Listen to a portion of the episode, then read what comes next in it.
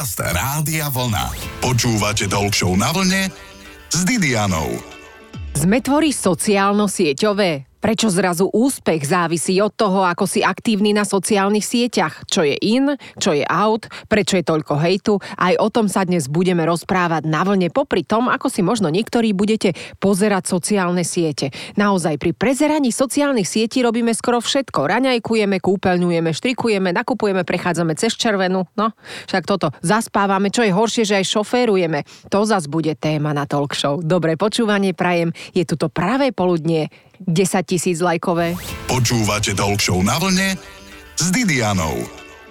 Rozprávať sa budeme o internetovom lajfíčku, teda o živote na sociálnych sieťach, kto sa kde nachádza, ktoré siete zažívajú boom, ktoré stagnujú, ktoré nám berú čas. Vlastne to nám odoberajú skoro všetky. S tým rozdielom, že z niektorých vieme aj profitovať. Hostkou talk show na vlne je PR konzultantka Simona Mištíková. Ahojte, pekný deň. Simča, tak poďme od podlahy. Opraš pojem PR a čo je tvojou prácou, respektíve prácou PR agentúr? Public relations v preklade. To keď som to vysvetlila svojim rodičom pred 10 rokmi, tak netušili netušili, o čo sa jedná. V súčasnosti už eh, takmer každé dieťa sa to učí na strednej škole, ale je to hlavne vzťah s verejnosťou. Čiže to, ako vyzeráme, ako firmy vyzerajú, ako brand značky vyzerajú na verejnosti, či už je to v médiách, cez influencerov, na sociálnych sieťach, nejaký vzťah so zákazníkom, ale aj vzťahmi so zamestnancami. Napríklad si dajme, že pečiem dobré koláčiky alebo torty robím a si môžem najať nejakú PR agentúru, aby mi tie koláčiky dala napríklad na sociálne siete, keď to ja neviem robiť, áno? Určite áno a následne ti tým pádom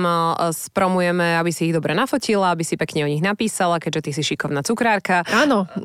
Nájdeme tu správne miesto, kde tento tvoj potenciálny zákazník by bol. Ak sa chceš venovať, dodávať do napríklad reštaurácií, tak by sme hľadali toho zákazníka, kde, kde sú to reštaurácie, prevádzky alebo nejaký B2B segment alebo business to business my to voláme, čiže ty ako dodávateľ by si to dodávala inému odberateľovi. Naopak, keby to bol tvoj konečný spotrebiteľ a zákazník, mamička s deťmi, ktorá si to objedná na rodinnú oslavu, tak si ťa nájde prípadne napríklad na nejakej sociálnej sieti alebo ťa odpromuje nejaká iná influencerka alebo známa osobnosť, ktorá si objednala práve od teba koláče a boli mňam veľmi chutné a tým pádom vlastne si to ľudia prepájajú. Simča platí, že aj úplne človek z dediny, že som úplne mamička neznáma predtým v biznis svete a zrazu začnem piec tie koláče a prídem za správnym človekom a ten mi ich dokáže predať a sú také modely úspešnosti už medzi vašimi agentúrami? Určite áno, poviem pár príkladov dievčina sa začala venovať doslova, že šiťu gumičiek alebo viazaniu kytí, ale takže veľmi veľa ich je a chcel by som hlavne teraz povzúdiť ľudí, že v súčasnosti ešte, keď prichádzajú tie strachy umelej inteligencie a toho, čo k nám dostáva sa, že ktorých profesie budú nahradené a ktoré nie, tak v čom nás nikdy vlastne tá umelá inteligencia nahradiť nemôže, je v tej našej kreativite. A to je to human. To znamená, že doslova tá nejaká väčšia miera nápadovosti a venovaniu sa možno len malej komunitke okolo mňa bude mať z dlhodobého hľadiska ešte aj väčší efekt a, a dodať ti odvahu na to, aby si možno raz založil ešte o mnoho väčší biznis. Poznám niekoľko ľudí pracujúcich v PR biznise. Všetci sú skoro workoholici. Čím to je? Je to tým, že naozaj pokiaľ robíme vo svojej vášni, tak ako ja,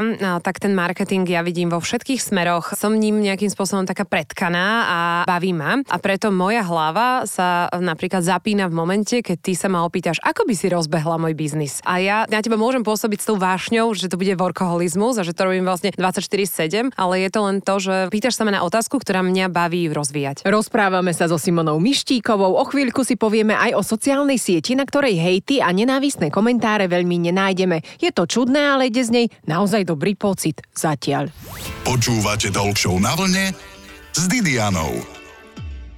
Voľa kedy, ak niekto niečo hanebné urobil, hovorilo sa, že by mal chodiť po kanáloch. Chodiť po kanáloch bol taký dehonestujúci výraz. Aktuálne je všetko inak. Po kanáloch chodíme verejne a dobrovoľne, teda po komunikačných kanáloch, medzi ktoré patrí aj sociálne siete, kde je skoro každý. Cez aké rôzne kanály sa teraz reklamujú produkty, to sa pýta mojej hostky, PR konzultantky Simony Mištíkovej. Tých kanálov je množstvo. Tradične to boli štandardne médiá, noviny alebo online, kde ste si dočítali o mnohých konkrétnych e, značkách, klientoch alebo konkrétnych osobách. Neskôr svoju vlnu zažívajú influencery, sú to ľudia, ktorí majú vplyv, známe tváre, známe osobnosti, ktoré sledujete mnohokrát na sociálnych sieťach alebo sa už teraz zase naspäť dostávajú do televíznych obrazoviek a tie, keď veria tomu danému produktu, odpromujú tento produkt, tak ľudia práve po ňom siahnu. Potom sú to už tu spomínané sociálne siete, ktoré na Slovensku by sme si mohli menovať z hľadiska úspešnosti a z hľadiska počtu ľudí, ktorí na ne sú prihlásené, tak jednotkou určite je Facebook, následne ide Instagram, potom je to LinkedIn, Twitter a potom TikTok, ktorý obrovsky rastie a je tam mladšia cieľovka a naozaj, že má tu najsilnejšiu vlnu rastu na Slovensku. A v mnohých krajinách ho zakazujú, že je to čínska sociálna sieť, ktorá ľudí sleduje. Je to tak? Čo máš o tom naštudované? Tá pravda bude určite uprostred. Je tam aj silný politický boj iných americkej meta eh, siete, ktorá vlastní Facebook, Instagram, Whatsappy a ktoré si prirodzene nechcú do svojho políčka dovoliť vojsť eh, konkurencii, ktorý TikTok evidentne ňou je. Takto pred dvoma rokmi, keby sme sa rozprávali, tak ti rezolutne poviem ani tebe, ani tvojej firme, že na TikTok nechoď, lebo je to čínska sieť, sú tam všetky tieto rizika, ale prirodzene ten úspech, ktorý sa dostavil a tá popularita, ktorú má u bežného človeka, začína sa nad tým uvažovať aj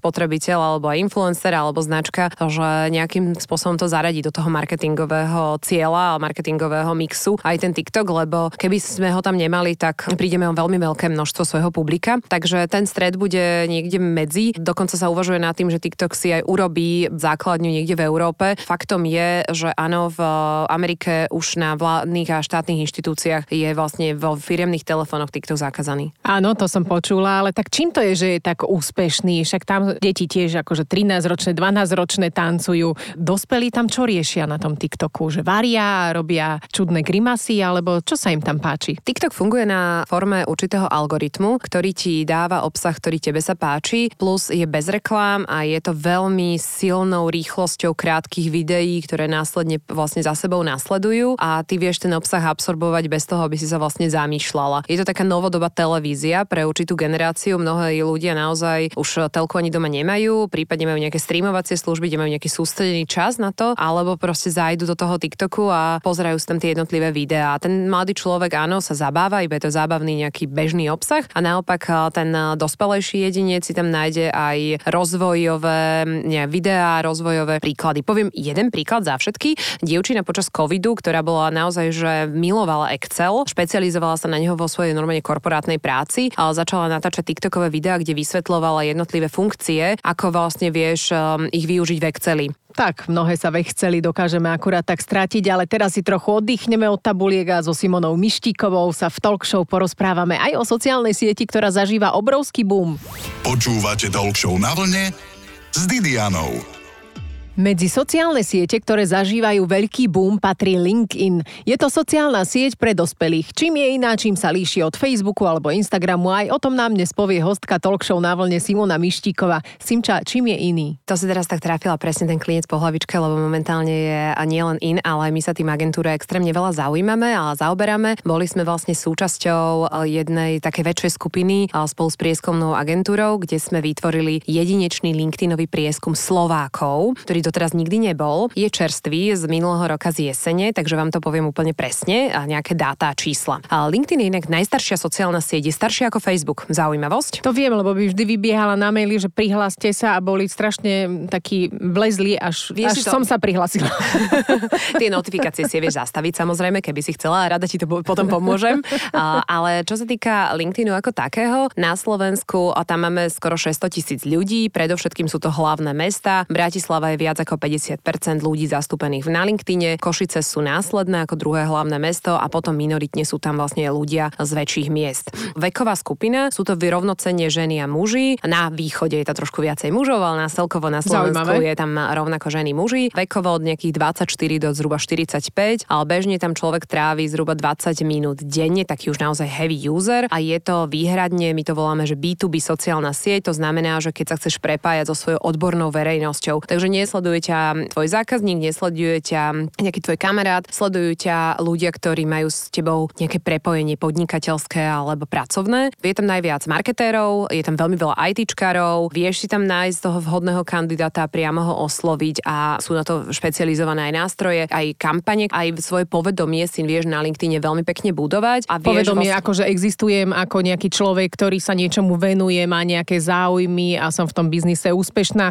Zdieľajú tam ľudia aj neúspešné neúspechy? Zdieľajú tam ľudia aj neúspechy, ale formou ponaučenia, pretože každý ten Hmm. LinkedInový tvoj príspevok by mal mať uh, nejaký osoch pre tých ostatných. Malo by to byť nejaká Tak si ho inšpirácia. vyskladajme. Som mm, prvýkrát na tejto sieti a chcem si urobiť nejaký status, aby som sa nemusela hambiť za svoj status, čo tam dať. Tvoj status by mal optimálne mať tak do 100 znakov, mal by byť písaný kapitál a viac. Mal by byť, eh, ten úvod môže byť písaný kapitálkami, aby si upútala pozornosť. Môžeš jemne dávať aj emotikony, ale, ale tak, aby boli trefné. Maximálne tri hashtagy. A neprelinkovávaš, nepreposílaš, nerepostuješ. Žiadne selfie, fotky polonahých detí, že sa mi narodili nič. Selfie fotky áno, Áno. pretože LinkedInový algoritmus si ich optimalizuje a má ich radšej ako iné fotky, ale nie deti, nie psíkovia, mm-hmm. skôr nejaké biznis úspechy, ale kľudne keď napríklad vo voľnom čase chodíš na golf, tak tam môžeš prispieť aj tým, že ako relaxuješ. Ale aby ti dobre tento post fungoval, tak je dôležité aj povedať to, že ke v ktorom čase ho postuješ, čo znamená, že to sú tie aktívne dni pracovného času, kedy ľudia sú nejaké útorky, štvrtky, ráno alebo podvečer, žiaden víkend. Je to fakt biznisová sieť a taktiež musíš aj vyhľadávať tie svoje vhodné prepojenia. Rozprávame sa so Simonou Mištíkovou, PR konzultantkou o sociálnych sieťach, pričom je zaujímavé, že niektorí sú toľko na tých sociálnych sieťach,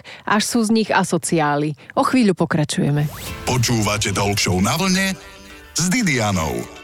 Dnes sa venujeme sieťam, ale nie rybárským. V podstate človek sa na ne veľmi rýchlo nachytá. Sú to sociálne siete ako Instagram, Facebook, e, TikTok sme už prebrali, LinkedIn so Simonou Mištíkovou, PR konzultantkou. Simča, tak dokončíme ten LinkedIn. Fiči tam ponúka zamestnania. Určite áno, aj to je forma, na čo táto sieť prvotne vznikla. Momentálne však eh, to zamestnanie si vyhľadávaš eh, rovnako ako keď si na iných nejakých browseroch alebo vyhľadávačoch hľadaš nejaký algoritmus, hľadaš nejaké slovo, tak takto si vieš nájsť aj vlastne typologický zamestnanca, profesiu, eh, kde ho hľadaš a vieš ho priamo aj osloviť. Takže to, čo viac je, že ty nielen zverejníš svoju pozíciu na tejto sieti, ako keby si ju zverejnil na nejakom portáli, ale naopak napriamo sa prepájaš s človekom, ktorý bol by ti na tú pozíciu vhodný. Ale nehejtuje sa tam tak veľa ako na Facebooku alebo na Twitteri, že vraj sa teraz veľmi veľa hejtuje. Twitter zažil takú svoju renesanciu na Slovensku až vojnu na Ukrajine a všetkými takými politickými konfliktami, ktoré sú. Je viac spravodajská a v súčasnosti vlastne ten Slovák bežný, ak má Twitterový účet, tak hlavne sleduje správy, ktoré chce mať z prvej ruky, ktoré nie sú cenzurované a sú to hlavne správy zo zahraničia. Naopak napríklad v Čechách Twitter bol stále veľmi úspešný, ale je to aj tým zameraním českého občana viac na politické dianie, ekonomické dianie ako bežného človeka. Slovensko je lifestyleové. A čo na tom Twitteri sa teda uverejňuje zvyčajne oproti LinkedInu? Na Twitteri ako takom, keď pridávaš nejaké príspevky, skôr svoj názor a svoje nejaké zameranie a cieliš na inú skupinu, ale do veľkej miery ľudia viac e,